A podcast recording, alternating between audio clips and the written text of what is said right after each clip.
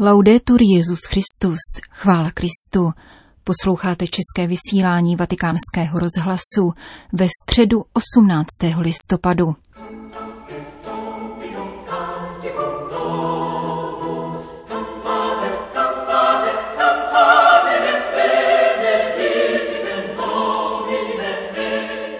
Také dnešní generální audience byla kvůli pandemickým okolnostem přinášena z knihovny a poštolského paláce. Papež František pokračoval v cyklu katechezí o modlitbě, jehož další část věnoval ženě pokorného srdce, která nenašla místo v oficiálních historických pojednáních, avšak připravovala příchod Božího syna. Cari fratelli e sorelle, buongiorno. Drazí bratři a sestry, dobrý den. Nel nostro cammino di catechesi sulla preghiera, oggi incontriamo la Vergine Maria come donna orante. V našem cyklu katechezí o modlitbě se dnes setkáme s panou Marií, ženou modlitby. Maria se modlila. Ještě když ji svět nezná a je prostou dívkou zasnoubenou s mužem z Davidova domu, Maria se modlí. Můžeme si představit mladou dívku z Nazareta pohrouženou do mlčení v ustavičném dialogu s Bohem, který jí záhy svěřil poslání. Ona je milostiplná a neposkvrněná od početí, ale dosud nic neví o svém netušeném a mimořádném poslání, rozbouřeném moři, na které se má vydat. Jedno je jisté, Maria patří k velkému zástupu těch, jejichž srdce je pokorné, Nevyskytují se v oficiálních dějepisech, avšak Bůh s nimi připravil příchod svého syna. Maria non dirige autonomamente la sua vita.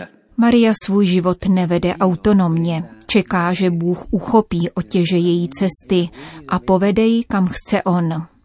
Je poddajná a touto svojí disponibilitou připravuje velké události, jimiž je Bůh vtažen do světa. Katechismus nám připomíná její stálou a pečující přítomnost v dobrotivém otcově plánu a v Ježíšově životě. Maria è in preghiera quando l'arcangelo Gabriele viene a portarle l'annuncio a Nazareth. Maria se modlí, když přichází archanděl Gabriel, aby jí v Nazaretě doručil poselství. Jejímu drobnému a nezměrnému přitakání, jež dá v té chvíli celému stvoření poskočit radostí, předcházelo v dějinách spásy mnoho jiných přitakání, mnohá důvěřivá poslušnost a mnohá ochota vzhledem k boží vůli. Není lepší způsob modlitby, než stanout jako Maria v postoji otevřenosti, se srdcem otevřeným Bohu. Pane, co chceš ty, kdy chceš ty a jak chceš ty. To znamená, že srdce se otevírá boží vůli a Bůh ustavičně odpovídá. Kolik jen věřících takto prožívá svoji modlitbu. Ti, kteří jsou pokorného srdce, se takto modlí v oné, dalo by se říci, podstatné pokoře, v pokoře jednoduchosti. Pane, co chceš ty, kdy chceš ty a jak chceš ty. Lidé, kteří se takto modlí, se nerozčilují, protože dny jsou plné problémů, ale jdou vstříc realitě a vědí, že v pokorné lásce, v lásce nabízené za každé situace, stáváme se nástroji boží milosti. Pane, co chceš ty, kdy chceš ty a jak chceš ty. Je to prostá modlitba, která však vkládá náš život do pánových rukou, aby nás vedl. Všichni se takto můžeme modlit, takřka beze slov. La sa ammansire l'inquietudine, ma noi siamo inquieti, sempre vogliamo le cose prima che le chiediamo. Modlitba umí ochočit neklid, který se nás zmocňuje, protože si vše nárokujeme dřív, než o to požádáme a chceme to i hned. Tento neklid nám ubližuje, ale modlitba jej dokáže upokojit a proměnit v ochotu. Když mne ovládne neklid, modlím se a modlitba mi otevírá srdce a uschopňuje mne k přijetí boží vůle. Pana Maria v těch několika okamžicích zvěstování dovedla odmítnout strach, přestože tušila, že si svým přitakáním přivodí velmi těžké zkoušky. Chápeme-li v modlitbě, že každý den, který od Boha dostáváme, je povolání, pak svoje srdce rozšiřujeme a přijímáme všechno. Učme se tak říkat, pane, co chceš ty. Slib mi jen, že budeš se mnou na každém kroku. Toto je důležité. Požádat pána o jeho přítomnost na každém kroku naší pouti. Prosit, aby nás nenechal samotné, neopustil v pokušení a těžké chvíli. Onen závěr modlitby odčenáš vyznívá takto. Je to prozba o milost, o kterou nás pána naučil žádat sám Ježíš. Maria accompagna in preghiera tutta la vita di Gesù fino alla morte e alla resurrezione. Maria provází Ježíše modlitbou po celý život až do smrti a zmrtvých vstání a nakonec provází i první kroky rodící se církve. Modlí se spolu s učedníky, kteří prošli pohoršením kříže. Modlí se s Petrem, který podlehl strachu a plakal z lítosti. Maria je mezi učedníky, muži a ženami, které povolal její syn, aby utvářeli jeho společenství. Nedělá mezi nimi kněze, nikoli. Vystupuje jako Ježíšova matka, která se s nimi modlí, ve společenství, jako jedna jeho členka. Modlí se s nimi a za ně. A její modlitba předchází budoucnost, která se naplňuje. Působením Ducha Svatého se stala Matkou Boží a působením Ducha Svatého Matkou Církve. Když se Maria modlí se vznikající církví, stává se Matkou Církve. V modlitbě provází učedníky při prvních krocích církve očekávající Ducha Svatého.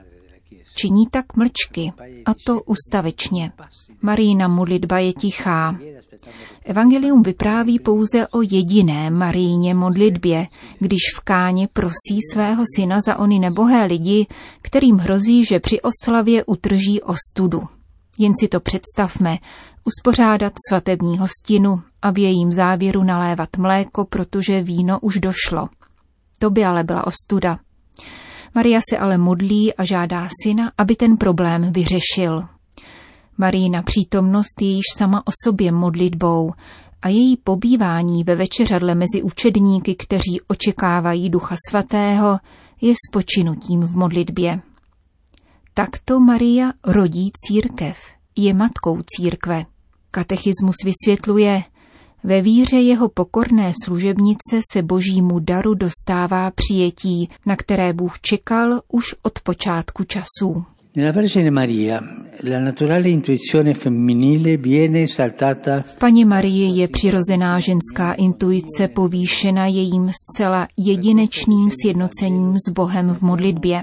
Proto při četbě Evangelia zjišťujeme, že někdy jakoby se vytrácela, aby se pak v zásadních chvílích znovu objevila. Maria je otevřena božímu hlasu, který vede její srdce a kroky tam, kde je zapotřebí její přítomnosti, tiché účasti matky a učednice. Je přítomna, poněvadž je matkou, ale též protože je první učednicí, která si nejlépe osvojila Ježíšovo učení. Maria nikdy neprohlašuje, pojďte, vše vyřeším, ale vybízí, udělejte všechno, co vám řekne – přičemž neustále ukazuje prstem na Ježíše. Toto je typický postoj učedníka a Maria je první učednicí. Modlí se jako matka a jako učednice. Maria custodiva tutte queste cose meditandole nel suo cuore. Maria to všechno uchovávala v srdci a rozvažovala o tom. Takto evangelista Lukáš načrtává matku páně v evangeliu Ježíšova dětství. Všechno, co se děje kolem ní, má hluboký dopad na její srdce. Dny naplněné radostí, stejně jako nejtemnější chvíle, kdy také ona stěží chápe cesty, kterými se má ubírat vykoupení. Všechno končí v jejím srdci, aby bylo modlitbou důkladně vytříbeno a proměněno ať už jde o dary mudrců anebo útěk do Egypta, až k onomu děsivému pašiovému pátku. To všechno matka uchovává v srdci a vnáší do svého dialogu s Bohem. Kdo si přirovnal Marijino srdce k perle nedostižné nádhery, utvořené a vyhlazované trpělivým přijímáním Boží vůle skrze Ježíšova tajemství, o kterých rozjímala v modlitbě. Jak by bylo krásné, kdybychom se mohli alespoň trochu připodobnit naší matce. Srdcem otevřeným božímu slovu, tichým a poslušným srdcem, srdcem, které dokáže přijímat Boží slovo a dává mu růst spolu s dobrou sedbou církve. To byla dnešní katecheze Petrova nástupce, po níž následovala obvyklá schrnutí a pozdravy v různých jazycích. V polském pozdravu svatý otec připomenul dnešní liturgickou památku blahoslavené Karolíny Košky, panenské mučednice čistoty. V 16 letech podstoupila mučednickou smrt, aby uhájila ctnost čistoty. Svým vzorem ještě dnes, zejména mladým lidem, naznačuje, jakou cenu mají čistota, úcta k lidskému tělu a důstojnost ženy. Svěřte se její přímluvě, aby vám pomáhala k odvážnému svědectví o křesťanských a evangelních hodnotách. Vybízel svatý otec. V italském pozdravu papež František upozornil na skutečnost, že každý z nás je povolán být živým božím chrámem. Dnes slavíme památku posvěcení římských bazilik svatého Petra ve Vatikánu a svatého Pavla za hradbami. Kéž tento svátek, osvětlující význam kostela jako posvátné budovy, v níž se schromažďují věřící, podnítí v nás všech vědomí, že každý z nás je povolán být živým božím chrámem. Po společné modlitbě odčenáš udělil Petrův nástupce a poštolské požehnání všem, kteří dnešní generální audienci sledovali prostřednictvím sdělovacích prostředků. Domino Hoviscum. Et cum spiritu tuo. Sin nomen Domini benedictum. Ex et in seculum. Aiuterium nostrum in nomine Domini. Qui feci celum in terra. Benedicat vos omnipotens Deus, Pater, et Filius, et Spiritus Sanctus. Amen.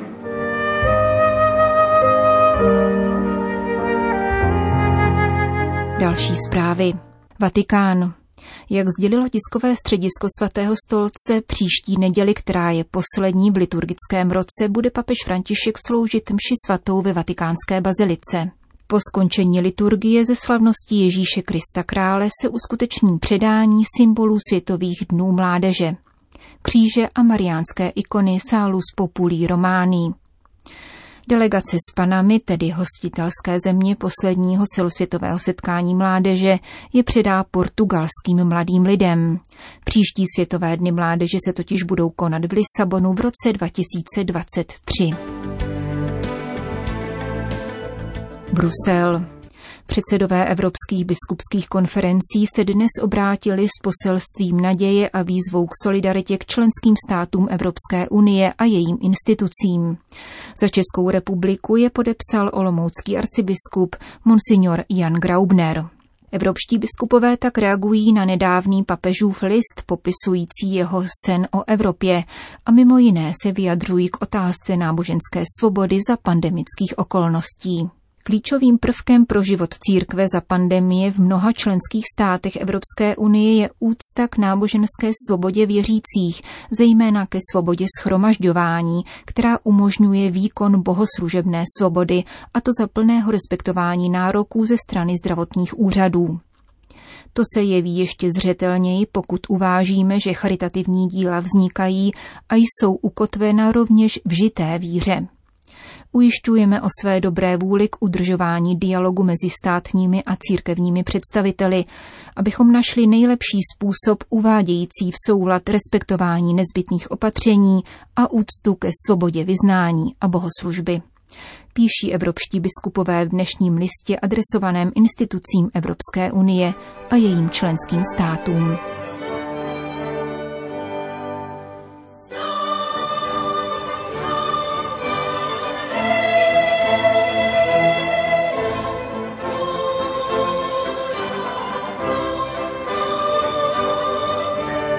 Končíme české vysílání vatikánského rozhlasu. Chvála Kristu, laudetur Jezus Christus.